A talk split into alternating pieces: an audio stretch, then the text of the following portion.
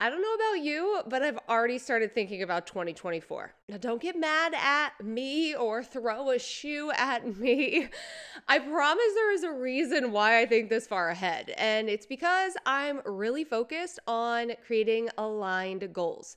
In the past, I have made goals that weren't my own. I have decided on revenue numbers and different things I wanted to achieve in my business that definitely weren't aligned with who I am as a person and what I prioritize. So I'm very, very intentional about goal setting. And today I want to share with you three mistakes to avoid when it comes to planning in your business for the new year. Brandmerry, we believe in the power of storytelling. So we're on a mission to help entrepreneurs own and monetize their story through personal branding and advanced marketing strategies. Build a brand, market with ease, create more income and impact. Welcome to the Brandmerry Podcast. As I said in the intro, I've made a lot of planning mistakes in the past. Now, I'm an avid planner. I've been planning since I was in elementary school. I used to write my goals for the year on a note card. Back then, I would then put those note cards in a box and never ever look at them again. But the intention was always there. As I got older, I would again set these big, lofty goals, but not be super clear on how I wanted to achieve them when I became an entrepreneur, it was necessary that I knew exactly how I would get there. And I would create a very detailed plan of every single action that I was going to take to achieve said goal. That worked for about one year, my very first year. And it was a really great year. I set a goal of hitting six figures in my first year of business, and I did just that. What I came to realize over the course of the next few years is that I was super aligned with that goal. I wanted that. It felt right to me. It felt aligned with who I was. I had the steps mapped out that complemented my life. But then I fell into a bit of an entrepreneur trap, which is all too common, I would say, because I have worked with so many clients who have done the exact same thing and so many people in the Brandmerry community who can relate and I started to reach for goals that weren't aligned, that were based on outside expectations or what I think I should be achieving. Now, I shared a lot of lessons that I have learned over the past two years in last week's podcast episode, episode 100. 100 but today I want to focus specifically on planning and three mistakes that, yeah, I've made and I kind of have a feeling you might be making as well when it comes to planning for the next year in business. The very first mistake that I see entrepreneurs making, and again, totally made myself, is not taking enough time before the strategic planning to really think about what I want.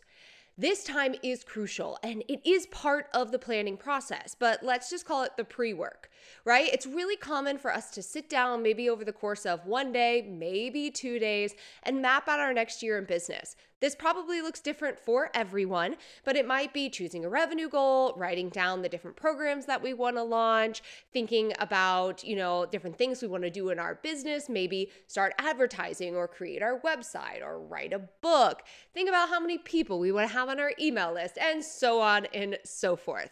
And while that is part of the strategic process, there's a really important part that happens before that. And that's really the alignment phase it's starting to think about who you want to become, not just as an entrepreneur, but as a person. Remember, our businesses should complement our lives, not take away from it. And oftentimes, when we create these revenue focused goals rather than identity based goals, we get really burnt out. We're dedicating way too much time to our work and not enough time to our priorities in our personal life, or we're doing things that aren't really aligned with who we are and how we see ourselves as an entrepreneur. And this pre work time is really important to assess how are you feeling? What has worked for you in the past? What hasn't worked for you in the past? What does this season of life call you to focus on? Oftentimes, that is driven by things that are happening in our personal life, with our families and our priorities outside of work. And again, who do you want to become? Who is the future version of yourself that you are working toward? This doesn't have to be a complete, you know, 180 or even 360 of an identity shift, but if we're growing, we're always wanting to improve some area of our life. Who is that person at the end of the year? What do they value? How do they feel? What have they done? How have they shown up for themselves? What have they experienced? That right there is how we then create aligned goals. Because once you identify that piece of the puzzle, you can then identify okay, what does my business need to do to support that? And what do I need to do within my business to stay aligned with that identity that I'm working toward? Now, this is such a crucial step, but so many people skip it. So many people skip this step. And this is what I love to focus on during those first couple weeks. I like to give myself a few weeks, honestly, to go through this, which is why I start at the beginning of November to think about the year ahead. But you could very easily do this in the span of a couple days or even just one really long journal session. I find that I get some really great ideas when I'm doing random things like going grocery shopping. So I like to give myself time to kind of sit with this question. But no matter if you're going to do it over the course of a month or you're going to fit it in over the course of 48 hours, it is necessary before you dive into the strategy. Because putting a number on a list and then reverse engineering does not work for the modern entrepreneur. We wear so many different hats, we have so many different priorities. And if we want to be able to show up equally in these different areas, whatever that looks like for you, right? And you want to create more of a balance and cohesiveness, then you really got to start with who do you ultimately want to be and how do you ultimately want to feel?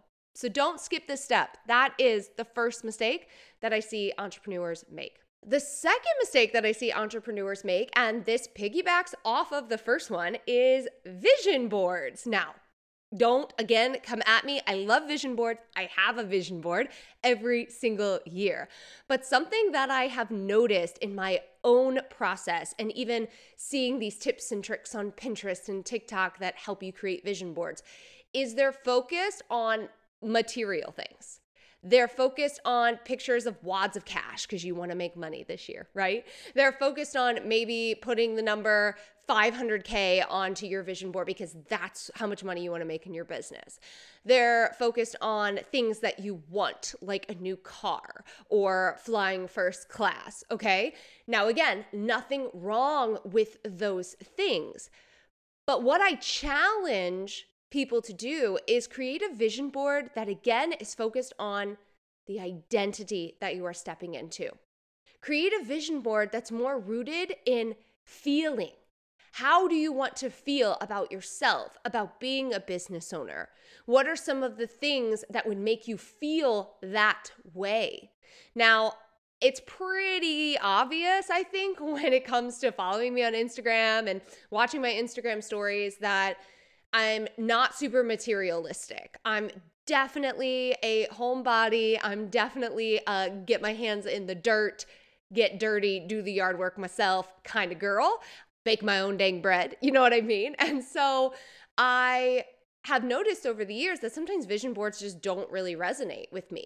That's not to say that I don't have aspirations and I don't have goals, but this old idea of what a vision board was never really sat great with me.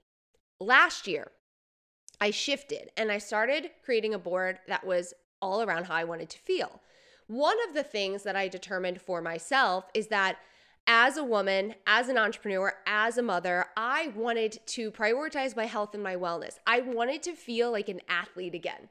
I come from a history of playing organized sports and I pay, played competitive sports for a really long time. And I've been out of it for a really long time.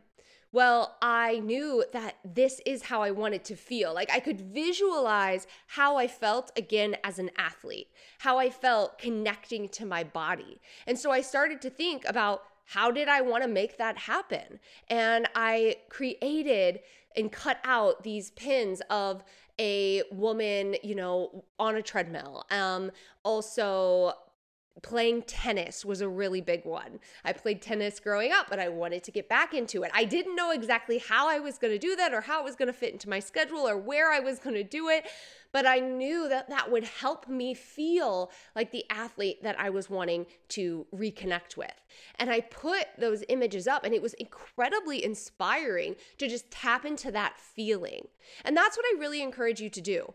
You can obviously have a picture of a first class seat on an airplane. I have one too, but it's not because I just want to be able to fly first class everywhere in the world. It's because I've tapped into the feeling of what that what that makes me feel as a person. That I am the type of person that does that, right? Because it makes me feel really luxurious when I travel. It also makes me feel rested and relaxed when I arrive at my destination. So, what I encourage you to do is like take it a step further than just cutting out pictures and putting them on a board. And take it a step further than just cutting out pictures of things that you want as in terms of like material things that you want to buy and focus more on how you want to feel because the connection that you have with that vision board when you do that is truly inspiring and then rather than looking at a vision board maybe in July and feeling like, wow, I'm not on track to reach any of that. This year is a complete shit show. Nothing is working. Instead, you look at that and you say, I can still start taking steps to feeling that way. I could feel that way tomorrow. I could embody that feeling tomorrow, even if I didn't do that exact thing. Because again, it's all about your identity, it's all about how you want to feel at the end of the year. The third mistake that I have made many times at the beginning of my business. And I'll be honest, I also taught it as well, which, like, we all learn and we grow. Okay. I no longer teach this, but what the mistake was was planning 12 months in business. Okay. Now, I what I mean by this is planning out every single detail and step that you are going to take over the course of 12 months. Why is this not what I recommend anymore? Because you will not be the same on July 1st as you are on January 1st. A lot is going to change. And while you might still be working toward the same identity come July as you were in January, your life might have changed. Your priorities might have changed. What requires your time and your energy might have changed. And it's really important that we don't make ourselves feel like a freaking failure because we have created this rigid 12 month plan as a business owner and it's not feasible because of all the things that I already listed. Again, this is the reason why the modern entrepreneur has to take a different approach to planning. This is why I created my program Brand New Plan so I could walk you through the course of authentically planning, right? In an aligned way that allows you to adapt because planning traditionally with a planner and choosing a revenue goal just doesn't work anymore. And this is a great example of that. Instead of planning 12 months and saying, okay, in November, I'm going to be doing this, this, this, and this, instead, I encourage my clients to look at their identity based goals and determine what does that mean for their business. And after they have done that, then it's about choosing themes, monthly themes. So, thinking about their ideal customer, thinking about their business, do certain things make sense that you would be focusing on this time of year? Obviously, selling in September, October, November, December, really, really great. It's around the holidays. If you have a type of business that you know, uh, there are certain times of the year when what you sell is in high demand these these different things are what you're focused on monthly if you create a lot of content eh, which many of you probably do and should be doing uh, i'll use my business as an example even before I had my brand new plan course, I used to host a planning workshop every single year. And my ideal customer around November, December, and in January are looking for planning and goal setting resources. So I focused a lot of my energy on content related to those things.